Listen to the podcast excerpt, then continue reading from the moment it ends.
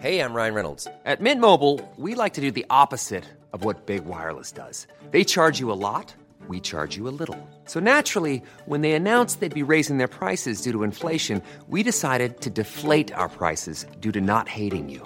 That's right. We're cutting the price of Mint Unlimited from thirty dollars a month to just fifteen dollars a month. Give it a try at mintmobile.com slash switch. forty-five dollars up front for three months plus taxes and fees. Promo rate for new customers for limited time. Unlimited more than forty gigabytes per month slows. Full terms at mint mobile dot com. I'm Sandra, and I'm just the professional your small business was looking for. But you didn't hire me, because you didn't use LinkedIn Jobs. LinkedIn has professionals you can't find anywhere else, including those who aren't actively looking for a new job, but might be open to the perfect role, like me. In a given month, over seventy percent of LinkedIn users don't visit other leading job sites. So if you're not looking on LinkedIn, you'll miss out on great candidates, like Sandra. Start hiring professionals like a professional. Post your free job on linkedin.com slash people today. Hey, it's Ryan Reynolds, and I'm here with Keith, co-star of my upcoming film, If, only in theaters May seventeenth. Do you want to tell people the big news?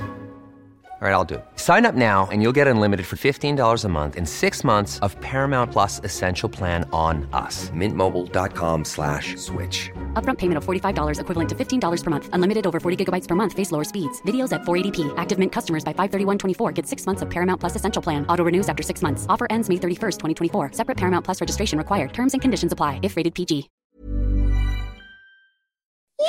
Welcome to this week's episode of The Inspired Evolution. This week, we've got Rock Thomas on discussing the power of our own identity, the way we relate to ourselves, and the inside, the inside bits of all of that are the negative self-talk bits, the negative self-talk bits that keep us all trapped and stuck in so many ways.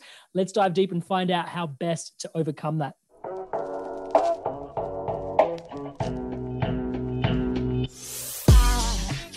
Welcome to The Inspired Evolution, a show dedicated to helping you actually live the life that you love. I'm your host, Amrit Sandhu, international speaker, global coach, and loving podcaster. As a gift for tuning into this podcast, I have something really special just for you. My premium short course, which can teach you how to meditate in just seven days, you can download it now at www.inspiredevolution.com forward slash learn. That's www.inspiredevolution.com forward slash learn. Learn how to meditate in just seven days. Sit back, relax, and enjoy this powerfully insightful conversation. Don't forget to hit subscribe so you don't miss any of the latest episodes, launching every Monday, designed to help you live the life you love and keep you inspired to evolve. I think it's all angels just walk by. Oh.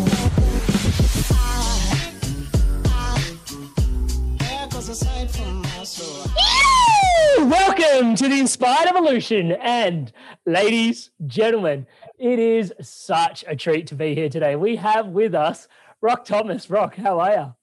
I'm doing fantastic. Boy, that is one way to open up. I love it. Are you still there, or is like the is the wind kind of blowing through the ca- through the microphone, through the camera, and you kind of uh, hold it on? I um for those tuning into Rock for the first time, man, he's had an impact on millions of lives, right? He just to give you like kind of the the the general kind of perspective, he is he's got thirty-six different in, like last I checked, thirty, thirty-six different um income streams that, you know, he's created the all these businesses that support him on his journey through life. And he started with very, very humble origins. Uh, the key around there, the reason why he's here for me today is I find him an extremely inspirational speaker. If you've got a minute beyond this minute that you're listening to this podcast and you want to dive deeper, I highly encourage you to check out some of the Goalcast videos uh, that they have created together with Rock Thomas, Goalcast and Rock Thomas. Um, yeah, just as an inspirational speaker, mate, you inspire the pants off me. But um, luckily this video is torso only, and um and for yeah also the the kind of the evolution piece, like Rock is a world-class coach. Um he's been doing this for a lot longer than I have, and it's just a real, you know, it's just really humbling to be able to have your mentors on the show. So it, it's really really a blessing to have you here, brother. Welcome. Yeah, I mean, anytime we get a chance to talk about rich conversations and how to, you know, for each one of us to become a better version of ourselves. You know, the training's always in, it never stops. And the more we learn, the more we learn we don't know that much. So let's hopefully figure out something together tonight that we neither of us know. It'll just happen organically. I love that. And the the learning piece is a powerful one, um, because one of the things that, I guess, if I was to just sort of fan fan the flames to one of the conversations I wanted to have was, like, I I've, I see myself as a perpetual student. Yeah, this conversation around forever growing is is definitely a conversation that's present for me. And I hear you share this a lot, which is you're either learning Um, or you're winning. Yeah. The conversation around failure is just one that is just like not present. And I think it's really powerful because I've I've heard people say this before, but from my perspective, when I hear you say that, I, I can feel the embodiment with which you share that. And it, it, it lands a lot deeper for me. Like, I've heard that saying many times. It's like success is the, the neighbor of failure. It's okay to fail, keep failing, fail better, fail harder, keep going. But the way I hear you share it, Rock, it, it really makes an impact on me. It just makes it, oh, yep, of course, I'm going to win and learn, win and learn, win and learn, win and learn. Can you tell us a little bit about potentially some of the places that you've um, won, places you've uh, you've learnt, and why that is such a such a thing that you share? You know, I think that when you're going through your life, there's things that we try to control. And as humans, we love control because it gives us certainty and it makes us feel safe. But at the end of the day, there's so many things we cannot control. And COVID is a great example. And I think there are different levels of your ability to win and learn. So the, the most successful people, and athletes are always a good, easy example. And I know you're down under, so using a, um, you know, I'll go with a big name like, say, Federer or Michael Jordan that are globally known. Those people are so respected because there's not really much difference time-wise between the learning and the, and the appreciation of the lesson. A lot of times people will lose a game and they'll be down and out. Where the Michael Jordans and the Federers, it's actually not even the split of a second. So when the ball hits the top of the net and it falls off to the other side for Roger Federer, what he's actually done, he's already preset himself to win. So he has a mantra when he goes to the game before the game, and he says, I intend to win. I will play full out. And if, in the unlikely case that there's a bad call or the ball doesn't bounce my way, it will serve me to win anyway. Mm. So he has built into his system, his motherboard, if you will, that there actually is no bad luck. There are no bad things that happen. Everything is there to serve him. Most people, we live in a victim society. So mm-hmm. most people are wishing things would be easier. But the Federers of the world, the champions, the masters, in my opinion, they actually relish in the adversity.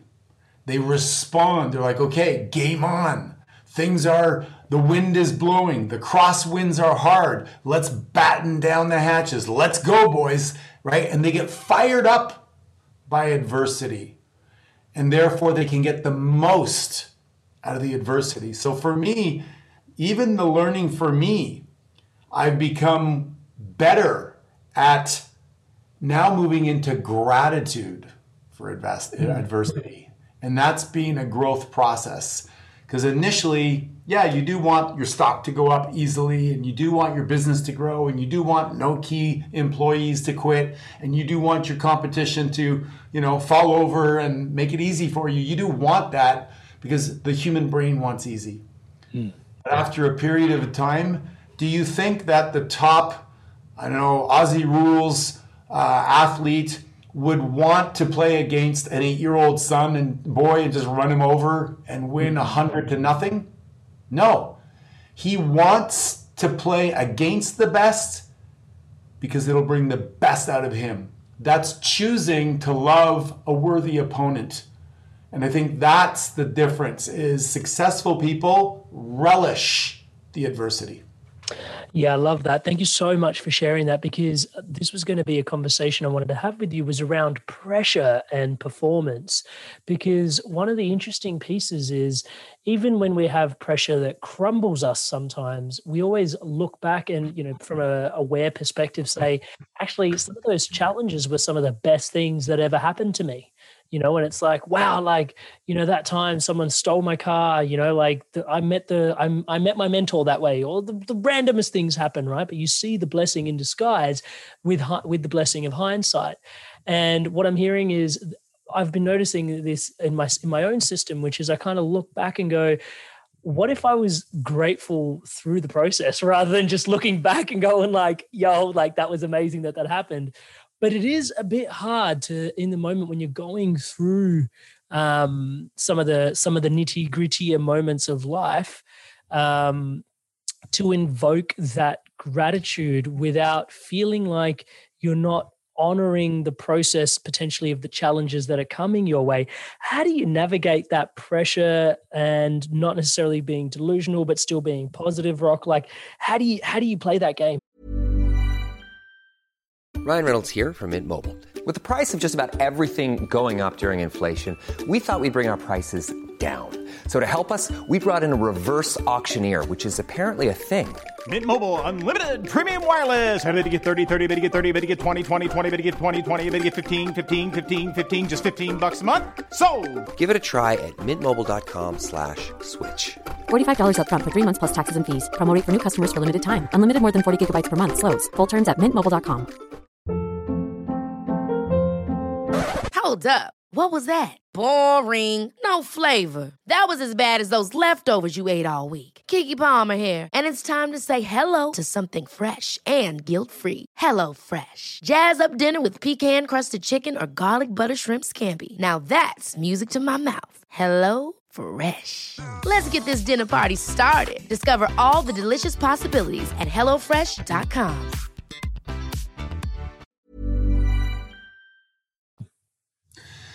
You know, it's a good question. And there's a few elements at play because as humans, we want to belong and we want to connect. When I was fifteen years old, I used to hitchhike to a ski hill from my house to a job that I had a part-time job because my parents wouldn't drive me. And I used to feel terrible. Like, come on, man, I'm going to a job. Drop me off. It's, it's, it's, it's you know, eight kilometers. It's going to take you fifteen minutes there and back. But it's going to take me, I have to leave an hour and a half to make sure I get there. And I felt, you know, I felt a lot of emotions of abandonment, of lack of love, et cetera. But about um, two months ago, I locked myself out of my Tesla. Mm. And I I was using my phone as the key. And I left the phone in the in the car because I said, okay, I'm working on detoxing from the internet. I'm going to leave the phone in the car while I go into the shopping center to get my vegetables, and it's going to be good for me. But I forgot that I didn't have my key. I came back with three bags of groceries and I'm like, dope. Go. And I had this choice to walk seven kilometers home or ask somebody for a favor to drive me there. But with covid nineteen, I went through these thoughts of, okay, that's weird. Ask somebody, I got a mask on, they got a mask on. They may not want me in their car. What if I, you know, they have a grandfather or somebody who's susceptible? So I elected to pretend I was walking to the ski hill. And I remembered that. And I was like, I can do this. Mm. And now I'm in Phoenix, Arizona. It was one hundred ten degrees out. I'm in flip-flops. And I'm sweating. And I'm watching my inner narrative. And that's where the gift is, mm. is what's showing up for you. Do you feel sorry for yourself? Are you pissed off? Do you beat yourself up because you shouldn't, you weren't aware because you left the phone in the car, et cetera? And I think the real journey is this constant inner narrative that we have.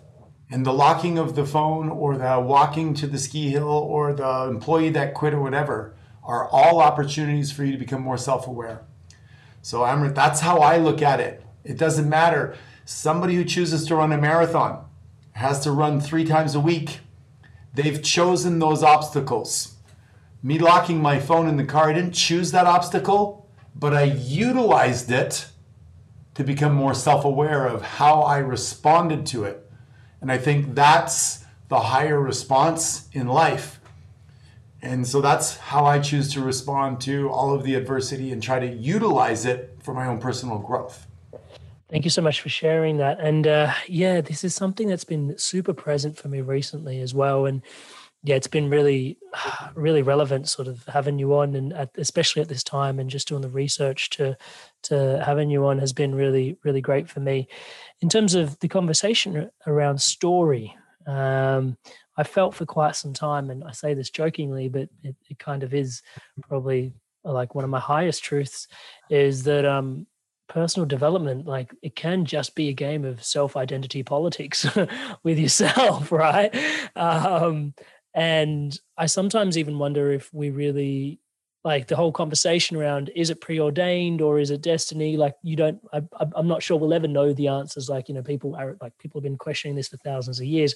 Is it pre-programmed? Is it up to our, like, where is our free will? And the conversation around choice is one that we we often interface with in that dialogue, that deep philosophical conversation. But one of the things that comes back to me is, okay, I'm not never I'm never going to know the answer to whether there is preordained destiny or if, you know, we, there is free will. But one thing I am aware of is my choice of how I show up. And maybe that's the only choice I have. And that's what I'm hearing from you is that, hey, like you have the choice to tap into the story that, that, you know, that is the one that you want to write. Can you tell us more about, you know, just your, your, like the power of identity, Rock? Yeah. So the, one of the strongest forces in the human spirit is this desire to remain consistent with how we see ourselves. Mm. However, your prefrontal cortex doesn't fully develop until you're virtually an adult, about twenty-one, I believe. And therefore, most of the things we hear are suggestions. So like it was suggested to me by my loving brother that I was so ugly that he could call me pizza face because I had acne. So I developed this mantra inside. Every time I got up, I looked, I would look at my face and I'd go, how, how many, you know, pepperoni pieces are on your face tonight, buddy, this wow. morning. And I, so I became the, the, the perpetuator of this narrative. And I think this is what happens in our life. People tell us you're short, you're tall, you're skinny, you're fat, you're shy, you're stupid, you never amount to much. And they download their shitty programming from their parents, from their environment to us. It's sometimes in a bad way and sometimes not knowing any better. Mm. Like you could, you could be introducing your child to somebody and saying, oh, don't worry, Susie's shy, she won't say much. You don't mean bad, but you're now telling the child to behave a certain way and the child doesn't know any better. So the child starts to perform that way and thinks that she's shy. Then you grow up into an adult and you have all of these labels, all of these things that compose your identity. And some of them work and some of them don't. So for instance, I was really hard worker. I grew up on a farm and people would say like, you should hire him. He works really hard. He shows up early and stays late. Well, guess what? I actually lived in Sydney, Australia for a year. I drove a taxi twelve hours a day from three o'clock in the afternoon to three o'clock in the morning. I went home. I slept until seven a.m. and I had a second job from seven until eleven a.m. delivering passports in downtown Sydney. Then I went back home, had a nap, had something to eat, and drove my taxi six days a week. Because the programming said I'm a hard worker and I was rewarded for it. Mm. I think the journey of personal development for me, Amrit, is... is finding out what parts are true to you, what parts are useful, and what parts have been suggested to you that have nothing to do who, with who you truly are. And that's why you're peeling back these layers and going, you know, am I really shy? Am I really introverted? Or am I just thoughtful or quiet or, or okay with not having to voice my opinion? And that's why the, the journey of personal development is so complex, because there's these layers of, well, my grandmother likes it when I finish my broccoli because she gives me this beautiful chocolate chip cookie, right? Mm. And oh, now all of a sudden you're somebody who eats your greens and, and has a sweet tooth, if you mm. follow what I mean. Totally, totally. Yeah, thank you so much. I love... Um... Yeah, what you're sharing there is like the seeds, just being conscious of where they come from, because they become self-fulfilling prophecies. Mm-hmm. Um, yeah, I find that really powerful.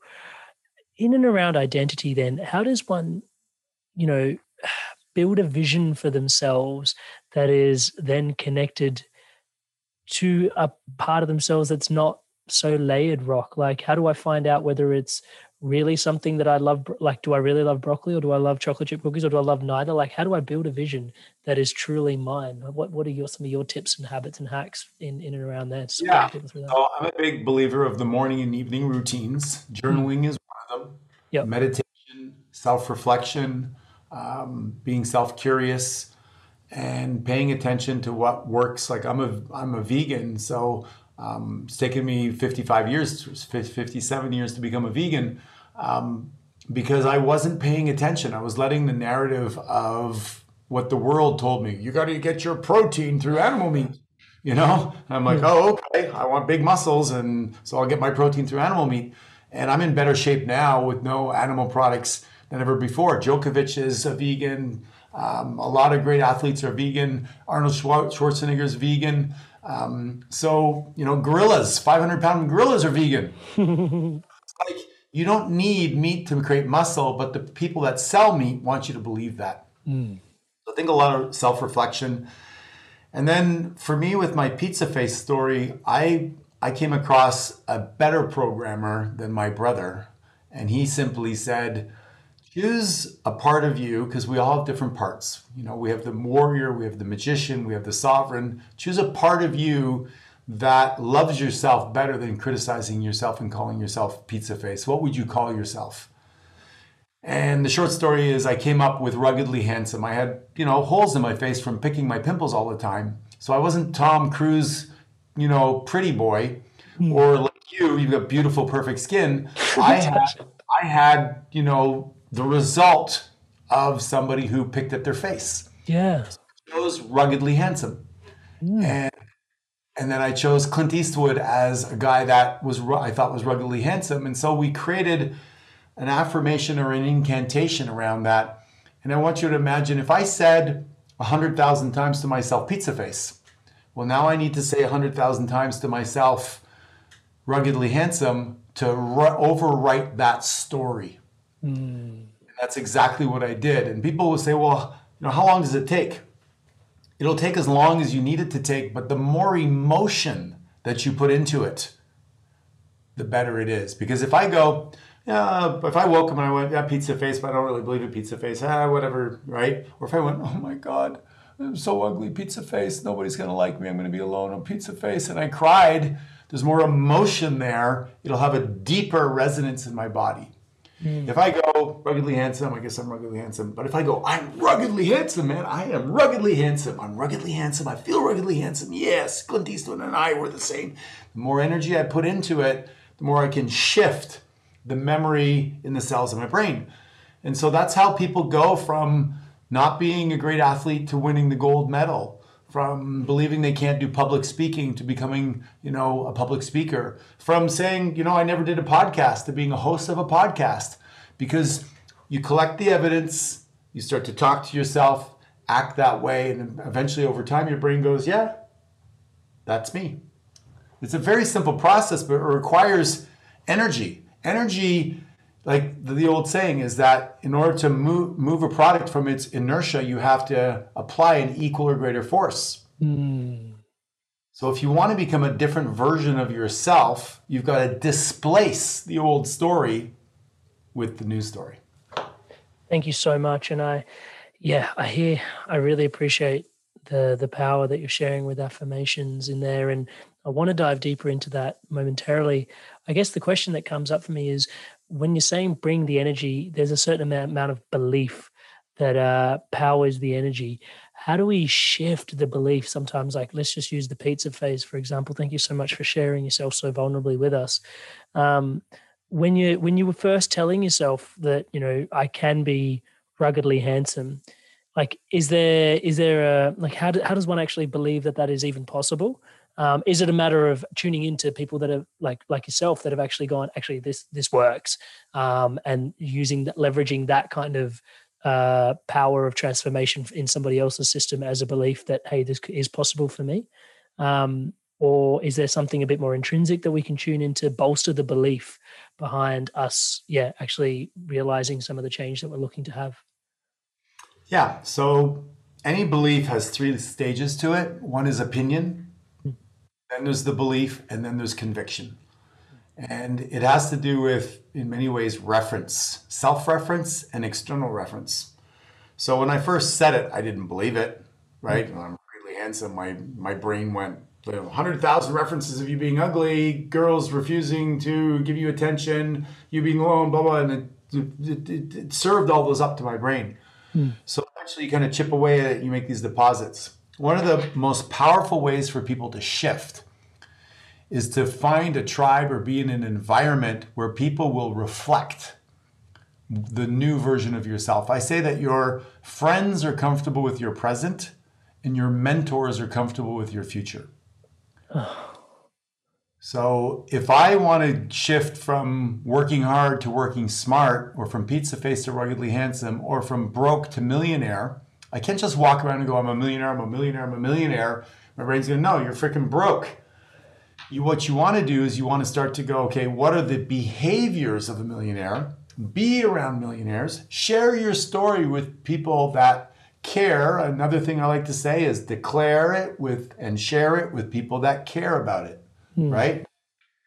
So you make that declaration to yourself, I'm going to become a millionaire. Then you share it with people that care, and they're going to go, yeah, you can become a millionaire. I became one. Here are the things I do. What are you doing now? What's your morning routine? How are you thinking? What books are you reading? What ways are you investing? How much money are you making?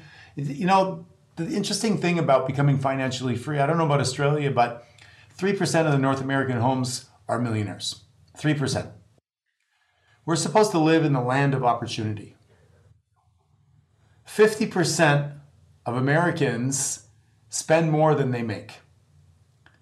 And it starts with the piggy bank that we have at the age of five or six, and then we smash it open to go buy our first toy. Mm. We're taught to save, to invest, or to spend. Mm. To spend. Totally. So we start to spend, and then we get to high school, and we want some money to go out with our mates, and we go to mom and dad, and they tell us to go get a job. So we now trade our most valuable asset called time mm-hmm. for money so that we can go and spend the money. So this programming happens at a very young age. I mean, the, if, if your parents had said to you, hey, I want some money to go with my friends, they said, well, then why don't you go in and buy some real estate or start a job or start a business or invest in the stock market. And then they trained you how to do that. That's what I do with the people in my group. Then all of a sudden you have access to something called leverage. Mm. Leverage is a sexy word for rich people, right? It's an unknown word for people that struggle. Most struggling people make money for the weekend and entertain themselves. Rich people make money to invest. You work hard for your money, and then your money works hard for you. But if you play the money game right, you don't have to use only your own money. If you learn how to figure out how to get some credit, you can actually buy real estate using about seventy-five or eighty percent of other people's money that you can borrow at a very low interest rate and get leveraged returns. My real estate, I don't know about Australia again, I know you guys have crazy prices, but I will make between twenty-five and thirty-three percent on an average real estate purchase annually. Some of it is hidden long-term, it's not cash on cash, but think about that. If you have a million dollars, and you're getting a twenty-five percent return, that's two hundred fifty thousand dollars, it doesn't take you too long before you're free. But they don't teach you that in school either. So by the time you get to, you know, young twenties, let's just take a, a little snapshot of where people are at. Hmm. They've been spending most of the time, partying a lot of the time. They've maybe got a decent or nice car because it's fun to have that, right? Hmm. And we want freedom. They maybe have a nice flat, I think you guys call it, or apartment. Mm-hmm. Um, they're going out to meals and dinners and spending money at the bars, and they're going to movies and doing fun things. They have no money left. Mm-hmm. So when you turn that around, I teach people three simple things. Number one is your one job isn't enough. Get a second job. Mm-hmm. Work eighty to ninety hours a week for at least two to three years. Mm-hmm. There's a benefit to that too, Amrit, is that when you work ninety hours a week, there's no time to go spend the money.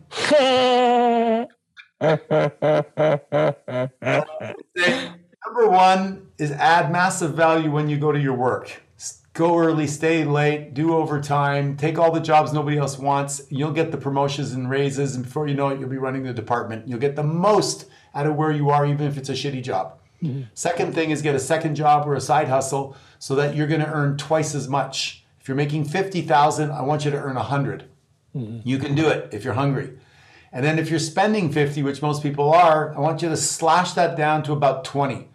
Mm-hmm. Rent a room, get rid of your nice car, get a shit box, stop going out and eating fancy meals, and cut off your discretionary spending on the three hundred dollars pair of shoes or whatever you're doing, and do that for two or three years.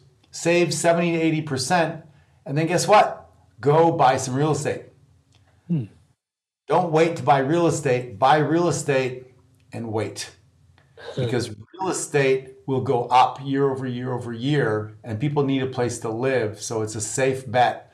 And until you get really educated and know how to invest in the stock market or run a business, get your first piece in real estate, which ninety percent of millionaires have done it through real estate. And if you did just that, you could take control and ownership of your journey toward financial freedom without playing a victim and saying, oh, I got a student debt, I got this, I got that. No, you could do what I just said if you're hungry enough. If you're not, then it's okay. You could work for somebody like me.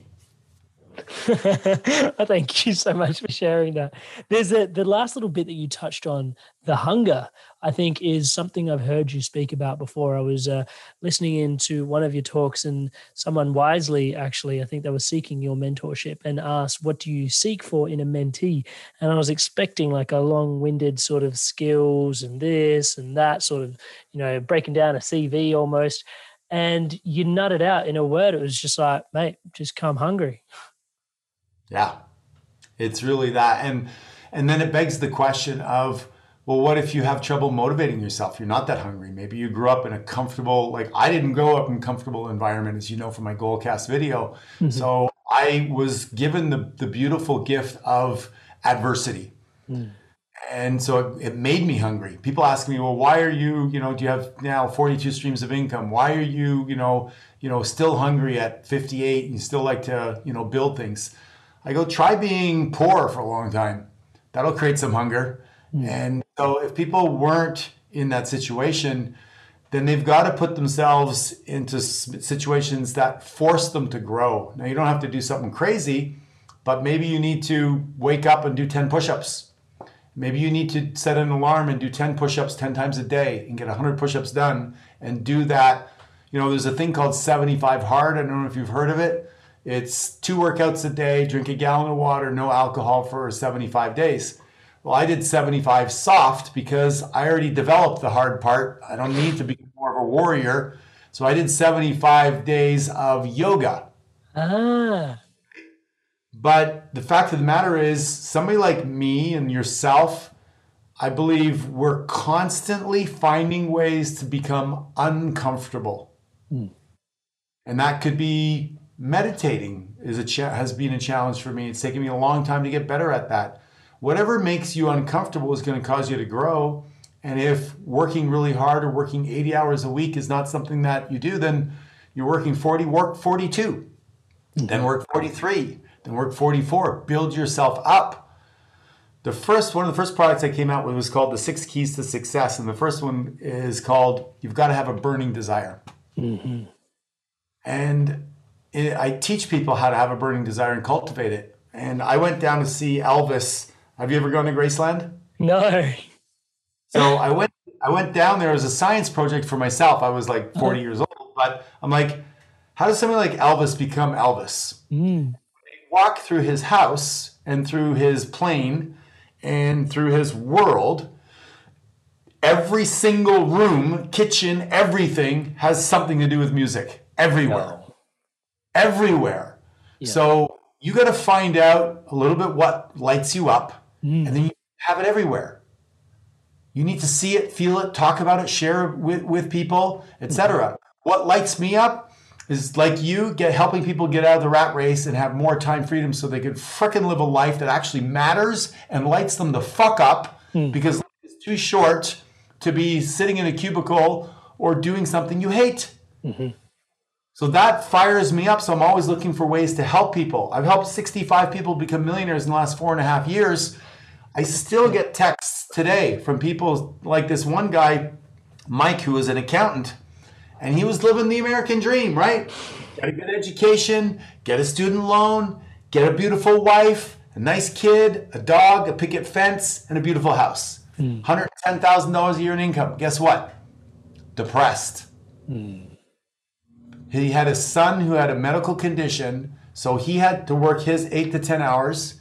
Then he came home, his wife went and worked eight to ten hours, and then their mother-in-law came over and helped out. They never saw each other, and he like, what the frick? This is not the idea I had for my life. Mm-hmm. Story short, he came to us today. We turned him into an entrepreneur, and he now has twenty-eight Airbnb doors. And because we do a course where we help people discover what their nature is, and I'll give you an example for that specifically is LeBron James. You probably heard the name, mm-hmm. right? Six foot ten. This guy has got kind of the makeup to be a basketball player, an athlete. In every way, yeah. There's another guy, though, I forget his name right now, but he, he was uh, a great distance runner, won two Olympic medals, but he's five foot six. Mm. But he has very long legs. Mm. His genetic makeup is perfect for a long distance runner, not so much for a basketball player. Mm. So we all have tendencies. It's really important that you find out what your tendency is, where your chances are greater to succeed. Mm-hmm. Well, we found out that this guy has a tendency to teach. He has a talent for teaching. There's mm-hmm. a test you can take for it.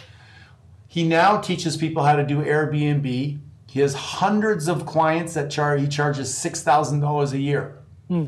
He retired his mother, his wife, himself, and now his little cute little son, who's doing better, works with his dad throughout all this process and living the dream. Yo. All of that because we were able to change an environment, expose him to something he didn't know, and mm-hmm. give him an opportunity to live the dream. I get a text once a month from him saying, thank you, my family thanks you, et cetera. So I'm re- that's why I do what I do. Mm. Because I feel like I'm saving not just one person's life, but a family's life, a, a sense of well-being. Because we've been sold this promise that is no longer valid in the world we live in today. Mm, thank you so much for sharing that. And the key behind that, how important is our self-talk to activating all of that, like the things that are hinged in there, like you said, like, you know, uh, being trapped in certain rat races or, you know, the, the self-talk element. I know you're behind the I Am movement. Um, tell us about the importance of self-talk, how to unpack it, how to rewire it, enlighten us. Well, if you haven't noticed, you're having a conversation with yourself all the time. I thought you were here, Rock. Am I just talking to myself? I'm more delusional than I gave myself credit for. So everybody's having this little inner narrative, right? And it's almost like the devil and the angel or the dark and the light. And it's like, you know, um, gosh, maybe I should ask her to marry me. Well, I don't know. Am I good enough for her? Well, you know, I, well, I don't want to live alone. But it, and, and this narrative goes on forever. Mm. So you might as well direct it. You might as well be the director and the writer of your inner narrative and do it consciously. Because if not, the world wants your eyeballs. You're going to wake up like about sixty-two percent of the population. The first thing they do is they grab their phone and they allow somebody else to direct their inner narrative. They look at something, oh my God, stock market's up, or an email's bad, or or this person looks really good on Facebook and I look like a schmuck. And they, they take all that in.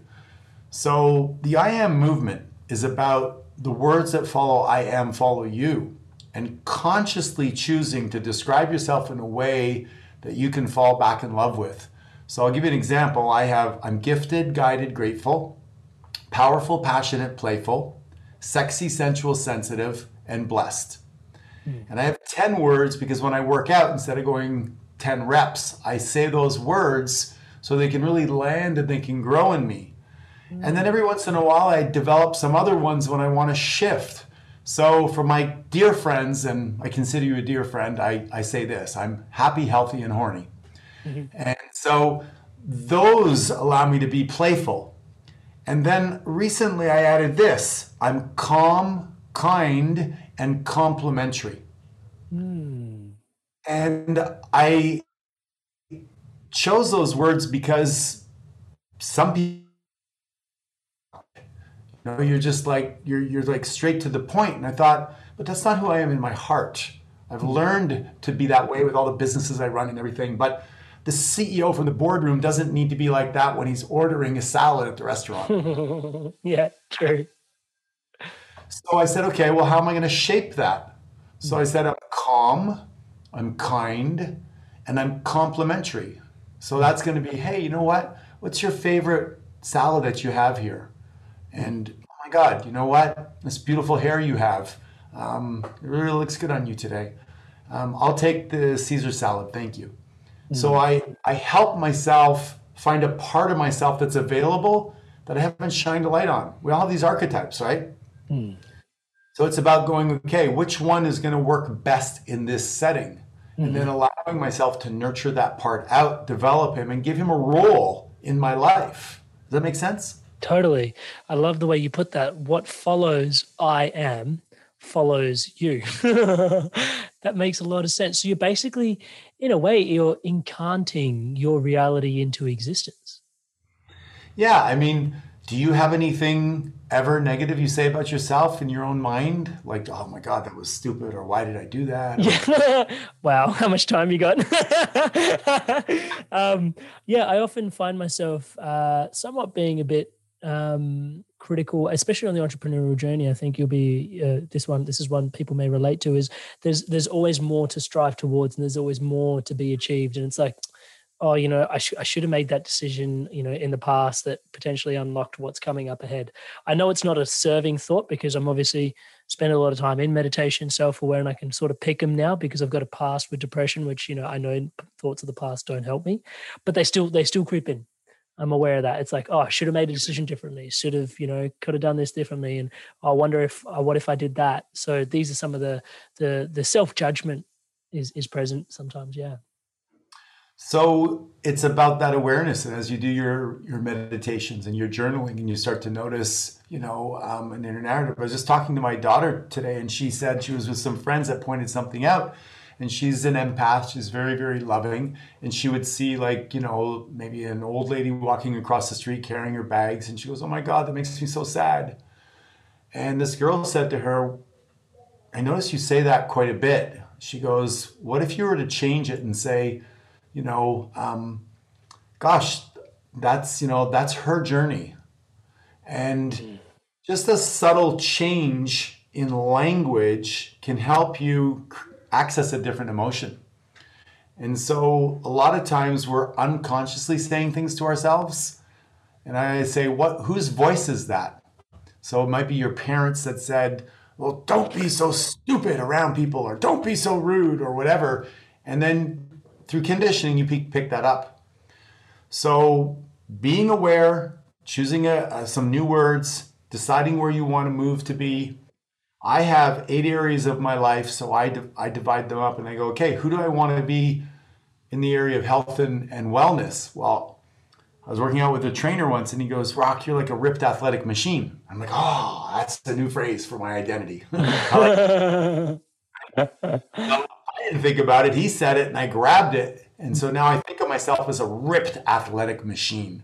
Mm. I was working with a guy who was sixty-five years old, and he went skating with his grandson in Canada. Mm. And after skating around the rink twice, he was huffing and puffing, so he sat down and he turned all proud to his grandson and he said, aren't we having fun?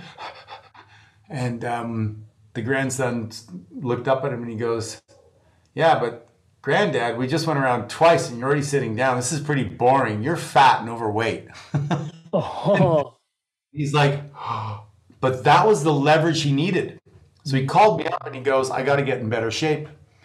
So long story short is we changed his identity from, you know, drinking six Diet Cokes a day, eating whatever he wanted and not exercising, to that of an athlete. And all I did is I said to him, if you were an athlete, a top athlete, what would you eat? How would you exercise? What would you say to yourself? And it was so easy for him to go, well, I wouldn't have six Diet Cokes a day, and I wouldn't be eating donuts, and I wouldn't be eating as much as I want and asking my wife for a third serving. And he goes, I would portion my meals. I would work out. I'd hire a trainer. Nine months later, it seems like a long time, but for somebody who had an identity at the age of sixty-five, their whole life, mm. of dieting and overweight. Nine months later, one hundred ninety-nine pounds. He now skates an hour and a half with his grandson, and he's a new man because new identity. So that's the power of our identities. Oh, thank you so much for sharing that. And uh, yeah, I'm really, really steeping in this. Thank you so much for sharing it. And what I heard before was the opportunity for me to rewrite that. If, yeah, when that judgment comes in about, oh, you could have done this better. And it's like, ah, oh, I'm inspired to realize the best version of myself. You know, I can rewrite that. Like, you know, I am so inspired to realize the best version of myself. And there's that opportunity to reframe what is, you know, potentially the negative. It's like, oh, it's so sad that that's happening over there. Is like, oh, you know, that person's on their own journey, you know, like I'm inspired to, to, to realize the best version of myself. Thanks, Rock. I, I really appreciate that. That's really beautiful. And I'm, I can, I can trust that those that are listening in are receiving a lot of value in and around just the, the power of the inner narrative. And thank you so much for unpacking, like how to actually go into the belief systems around that. Rock, just before I let you go, I'd love to sort of feel into a question that I love to ask is, what does an inspired evolution mean to you? Inspired evolution? Yeah, what does that mean to you? Um, I would say curiosity has to be a word that mm. it would pop into my mind. I think youth is curious. I consider myself very curious. I have part of my identity statement is that I am a phenomenal student, mm. uh, that I capture the essence and apply it at a level of mastery even more right now. So I really believe in um, coming from not really knowing, but being really, really curious. And that inspires me uh, to evolve.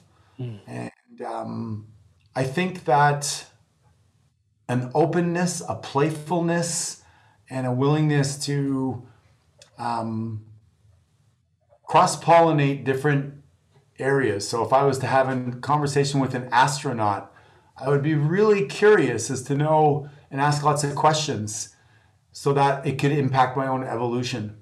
And same thing with a homeless person. Um, same thing with, you know, I often ask people when I, you know, they're serving me, I go, is this your dream job? Uh, or an Uber driver? And I love to hear their response because I have this preset that it couldn't be. But this girl who was, who was serving me drinks on the golf course the other day, she goes, actually, it is. I've been doing it for six years. And I can travel anywhere. They'll hire me on any golf course around the world. And I have jobs and I'm free and I love it. And I was like, wow, okay. yeah, yeah, yeah. So curiosity, asking questions and finding out what I don't know that I don't know. I don't know if I answered the question. I love that. I love that. It's about the openness to that. Thank you so much. And uh, yeah, I think uh, just looking back on our conversation today, one of the biggest things that I'm taking away is uh, the declare, share, and care piece. I think oftentimes I find myself sharing with others, and I think we, and I'm probably not just speaking on behalf of myself here, but we're often sharing, you know, some of the stuff that's coming up for us, but potentially there's a whole body of work there around declaring the I am movement that you're behind, you know, actually standing in it, owning it before you start sharing it. And then from there, I think oftentimes we're sharing and we're just sharing it left, right, and center, kind of like a spray spray gun. Um, but actually, like you said, kind of sharing it with people that actually, you know, care. Um, so you're directing your energy with a bit more mindfulness, uh, mindfully. And I think that brings me to the last little piece, um, which I know there's a bit of, uh, there's a bit, I know you spent quite a lot of resources, spending time and energy with, with Tony Robbins in the past. Um, and Tony likes to say it as state is, state is your most valuable asset is kind of the way that he likes to put it. Um, and that, that served me a great deal until I sort of came to your work and found that energy is everything. And I'm much, I'm much more intimate with that conversation, and just it just settles in, um, just that way deeper, and it's just cleaner for me to approach. And I'm sure different people, different things settle in differently, but energy is everything. Tell us a little bit about that before we before we clock off here today. So first of all, I just want to acknowledge you for being a really, really amazing student, uh, and you know assimilating what I'm saying and then really articulating it back. And so it's first of all, it's respectful, and second of all, it's it's nice because. Um, a lot of times people don't really listen. So I just want to honor you for that. Um, the second thing I'd say is that I'm a big believer that age is just is just a number, and that I'm very blessed with um, an eighty-four-year-old mother who's really cool and is really energetic and sassy and playful and a little outrageous. So I got a little bit of that exposure. And so I think that sadly, people don't take a lot of ownership for the vehicle called their body. Mm-hmm. And so you know, they know more about their car than they do about their body. Find out what makes you tick. Find out, maybe you, you need to eat meat all the time. I don't care what you eat. What, what makes you tick? What makes this beautiful vessel as efficient, as effective as possible? Somebody told you maybe, oh, you need eight hours sleep a night. I only need like six, six and a half. That's my sweet spot. Find out who you are. What makes this system for you work? What kind of inner conversation you have with yourself, the fuel you put in, the things that light you up. Create a compelling future by having things in your calendar that excite you. Like, you know, like this Saturday, I'm going golfing with three of my best mates, and it's going to be awesome. We go to a different golf course every week, and I love it. We have quality conversation together, and I get to look forward to that. That's exciting to me. So energy is a choice. And if you have low energy, then you chose to be ignorant about how to have high energy. And I don't say ignorant in a negative way. Ignorant is just you haven't been exposed to new knowledge. So why not go on a treasure hunt? I say to people, success is like an Easter egg hunt. The eggs are out there. Your parents go, wouldn't go, hey kids, it's Easter, let's find the eggs. They'd be really bad parents if they didn't hide any, right? around and, and be depressed. But no, assume already that high energy is available. Assume that. And if you haven't yet discovered it, shame on you. Go on a fucking Easter egg hunt and find out what makes this baby tick, what makes this baby tick, put it together, and then live a fucking epic life. Rock, thank you so much for being here with us today. Thank you so much for inspiring us into the best version of ourselves. Not just here today, just the work you've been doing on yourself throughout your life as well has informed this conversation. So just taking a moment to honor and acknowledge everything you've put into this. And as always, brother, just wishing you the best for, for what's coming up. Thank you. You're a beautiful soul, an excellent student, and you're a lovely lady, so you must be an amazing man. So... right at you, brother. Touch wood. You! Thanks for listening in to another amazing episode of The Inspired Evolution. If you're loving these episodes, make your way across to YouTube, click subscribe. Fresh episodes are launched every Monday with highlights being released throughout the week. Thank you so much. And hey guys, just so you know, a lot of love, heart, soul, and work goes into these episodes. So if you could, please leave us a five-star review and comment on iTunes. I love reading your positive feedback. It fans the flames of the passion to continue to create and help you live the life that you love. Thank you so much for your wonderful feedback. I can't wait to see you again in the next episode. Big love from Amrit.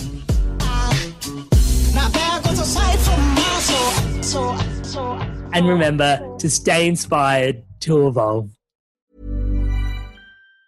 Mom deserves the best, and there's no better place to shop for Mother's Day than Whole Foods Market. They're your destination for unbeatable savings. From premium gifts to show-stopping flowers and irresistible desserts, start by saving thirty-three percent with Prime on all body care and candles. Then get a fifteen-stem bunch of tulips for just nine ninety-nine each with Prime. Round out Mom's menu with festive rosé, irresistible berry chantilly cake, and more special treats. Come celebrate Mother's Day at Whole Foods Market. Hi, I'm Daniel, founder of Pretty Litter. Cats and cat owners deserve better than any old-fashioned litter. That's why I teamed up with scientists and veterinarians to create Pretty Litter. Its innovative crystal formula has superior odor control and weighs up to eighty percent less than clay litter. Pretty Litter even monitors health by changing colors to help detect early signs of potential illness. It's the world's smartest kitty litter. Go to pretty litter dot com and use code ACAST for twenty percent off your first order and a free cat toy. Terms and conditions apply. See site for details. Mom deserves the best, and there's no better place to shop for Mother's Day than Whole Foods Market. They're your destination for unbeatable savings, from premium gifts to show-stopping flowers and irresistible desserts. Start by saving thirty-three percent with Prime on all body care and candles. Then get a fifteen-stem bunch of tulips for just nine ninety-nine each with Prime. Round out Mom's menu with festive rosé, irresistible berry chantilly cake, and more special treats. Come celebrate Mother's Day at Whole Foods Market.